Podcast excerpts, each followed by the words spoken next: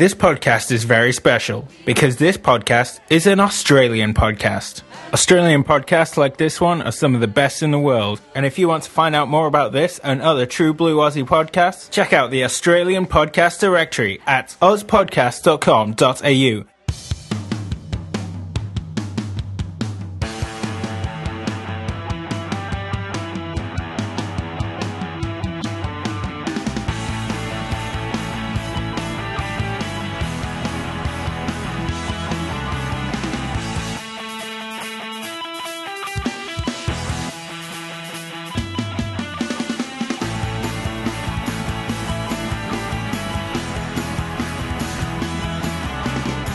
Welcome to another episode of the Steve Bukowski podcast.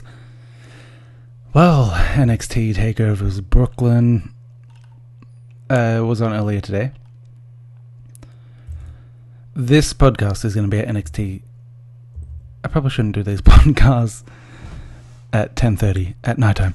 What I'm trying to say is this podcast is going to be all about NXT Takeover Brooklyn, which was which was on earlier today on the WWE network. I have to say reactivating my WWE Network subscription was probably a good idea. NXT TakeOver Brooklyn was really good. SummerSlam is on tomorrow. I might have to watch that. I'll see how I'll go. However, I think after SummerSlam is done, I will um, deactivate my take. Well, I was going to say deactivate my takeover subscription. I mean, deactivate my subscription. So I'll, uh, I'll see how I go. Anyway, NXT Takeover Brooklyn, live from the Barclays Center in Brooklyn, New York. Commentators were Corey Graves, Byron Saxton, and Rich Brennan. I don't really care for uh, Byron Saxton or Rich Brennan. Corey Graves, though, he was very, very good.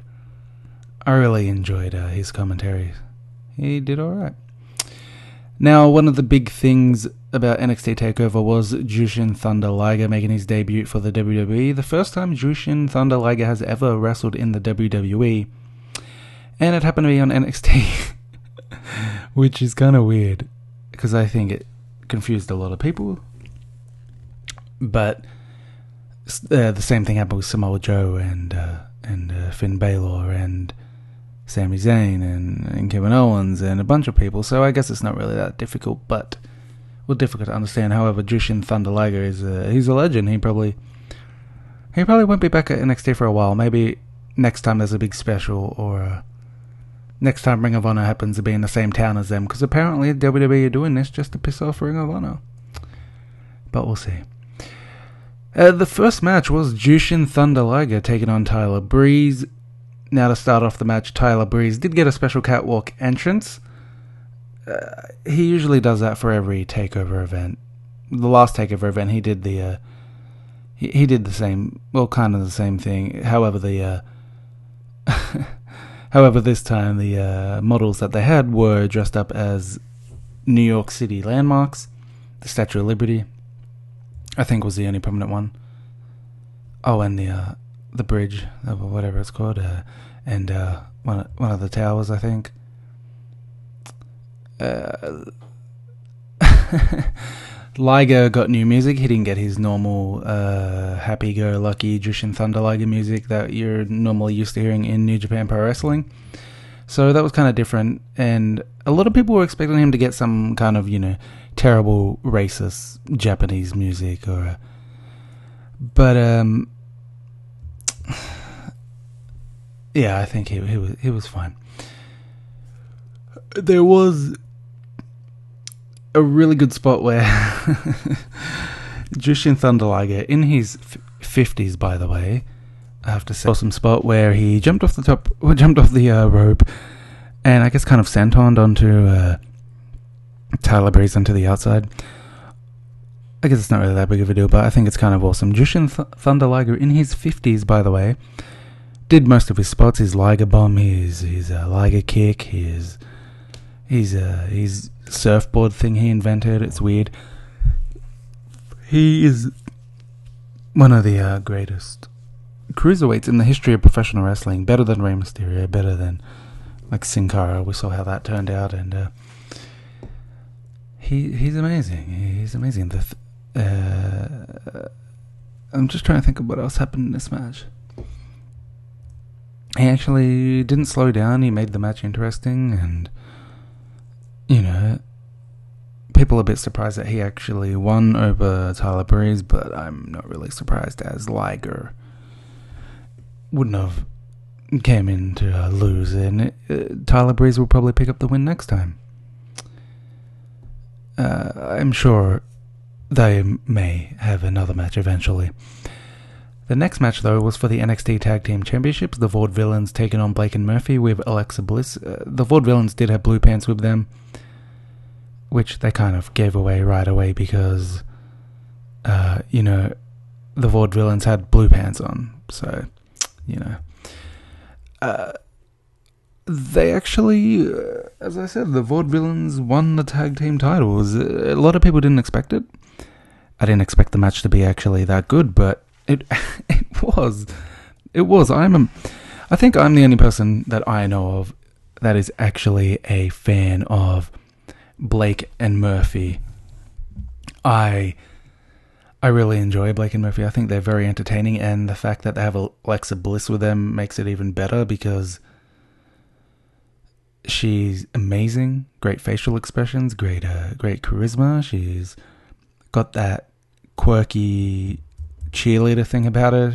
She's uh, she's cute, Alexa Bliss. I really like Alexa Bliss, and you should too. But the Vaudevillains, they did really awesome. Simon Gotch and and uh, uh, I can't remember the other guy's name. oh shit.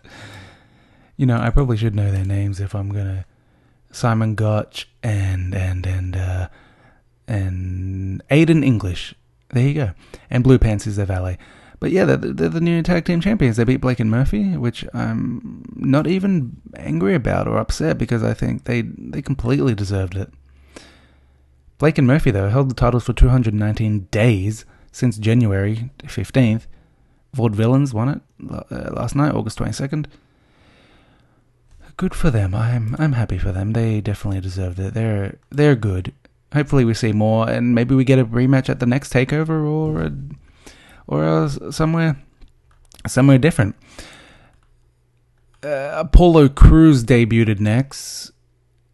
Pretty good. Uhaa Nation he used to be. People if people don't remember, but Apollo Crews. He did pretty good. Did his gorilla press stand in moonsault combo, which was amazing, as always. But Tye Dillinger probably should just stop, you know.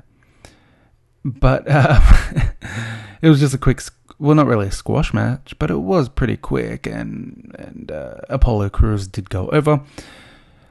William Regal he announced the Dusty Rhodes Tag Team Classic, which I assume is a tournament. Maybe it's gonna take place over the next two months, starting September second. I assume it's to lead to tag titles, maybe. Next up was a match I was kind of surprised that I uh, I enjoyed. Baron Corbin taking on Samoa Joe. like many people, I am not a fan of Baron Corbin. I find him boring. He's uh, he's not really at all exciting, to be honest. I I understand that he's a big guy. He's a he's a big guy. he's a, a big guy, and he's good at brawling and and stuff like that. But you know, I just don't find him exciting, and I don't think he's that really interesting. Uh, he worked well. I do have to admit, he did work really well with Samoa Joe. I do have to say that I don't think he can work work at all. Samoa Joe ended up winning with the Coquina Clutch. He's a submission finisher. I assume we'll get something more. Now, the next match was the NXT Women's Championship. Sasha Banks defending her title against Bayley. Uh, this match is probably the greatest women's match in the history of professional wrestling, and I can say that because it is fucking amazing, and you got to go watch it. Uh, yeah, Sasha Banks and Bayley they told an amazing story. Bayley as the underdog, Sasha Banks as the jerk, cocky champion who just wants her challenges, and and she uh, wants wants her opponent to accept defeat before even the match starting. You know, uh, p- people love Bayley. She's great. You know, the whole hug life. She's cute and and and uh, perky, and, and she's funny, and the wacky, wavy, inflatable dancing stuff she does with her balloons and and a bunch of stuff. But you know, the odds were stacked against her. I I I didn't believe that Bayley could beat Sasha Banks. However, she did end up beating Sasha Banks. So yeah, but Bayley was made, and she won via the belly to Bayley suplex. Uh, yeah, belly to Bayley. Sorry, and uh, it, it was amazing. You you've just got to go watch it. It's hard to talk about because I think me just saying, "Oh yeah, it's it's the greatest women's match of all time," without explaining what it is makes it a bit difficult. And I uh, I gotta say, I, it was just amazing. Go watch it. It's it's good. Even even when Bayley was work uh, working her hand injury, and Sasha was taking advantage of that, and the storytelling was fucking amazing. Go watch it on the WWE Network or YouTube or uh, I don't want to say torrented, but um, I paid, as I said at the start of this podcast, I renewed my WWE Network subscription just for this show, and uh, I'll see how I'll go with SummerSlam tomorrow. Now the main event: Finn Balor defending his NXT Championship against Kevin Owens in a ladder match. He did end up retaining uh, after double foot or the uh, coup de grace is what they call it, or the double foot stop. Uh, it was good. It, you know, they brawled, they used the ladders, they went through t- things, and they chucked ladders on each other, brawling, and it worked. A lot of it worked. However, I personally, uh, the match was too predictable compared to a couple, uh, a bunch of other matches.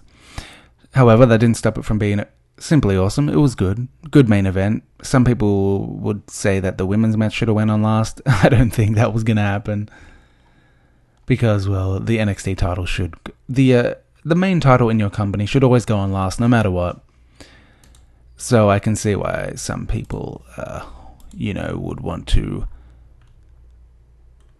say that. But yeah, the. Uh, all in all, the women definitely stole the show. I feel like that was the greatest match, the greatest women's match ever.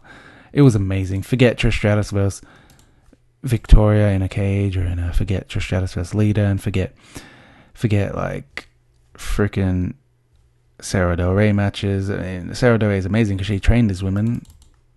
I have to say that it was amazing. Breeze slash Liger was good. The tag titles was good uh, Jervis Corbin wasn't that great. Apollo Crews' debut were okay, bit flat to be honest. Uh, yeah, the but yeah, the women's match it was the best. It's good. Go watch it. I highly suggest watching it. Uh, yeah, I think I think that's pretty much it. Also on the network, you've you've got the uh, NXT pre-show if you want to watch it, and the uh, I don't know if they did a post show, but they've been adding a lot of nitros as of late. Um, over ten more episodes were I think. Included, uh, including Goldberg's debut. Uh, but yeah, no, I think that's it. I just want to, I just want to quickly talk about NXT Takeover Brooklyn, which was fucking awesome. Go watch it. I'm at, actually at the moment I'm watching Raw's from February 2nd, 1998. You might be able to hear it in the background a bit. Uh,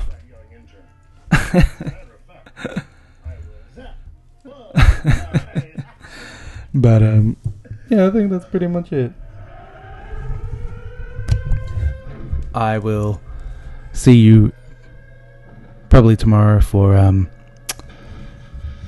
for uh, uh SummerSlam. Don't forget you can contact me by sending an email. No, not by sending an email. At Stephen Review on Twitter.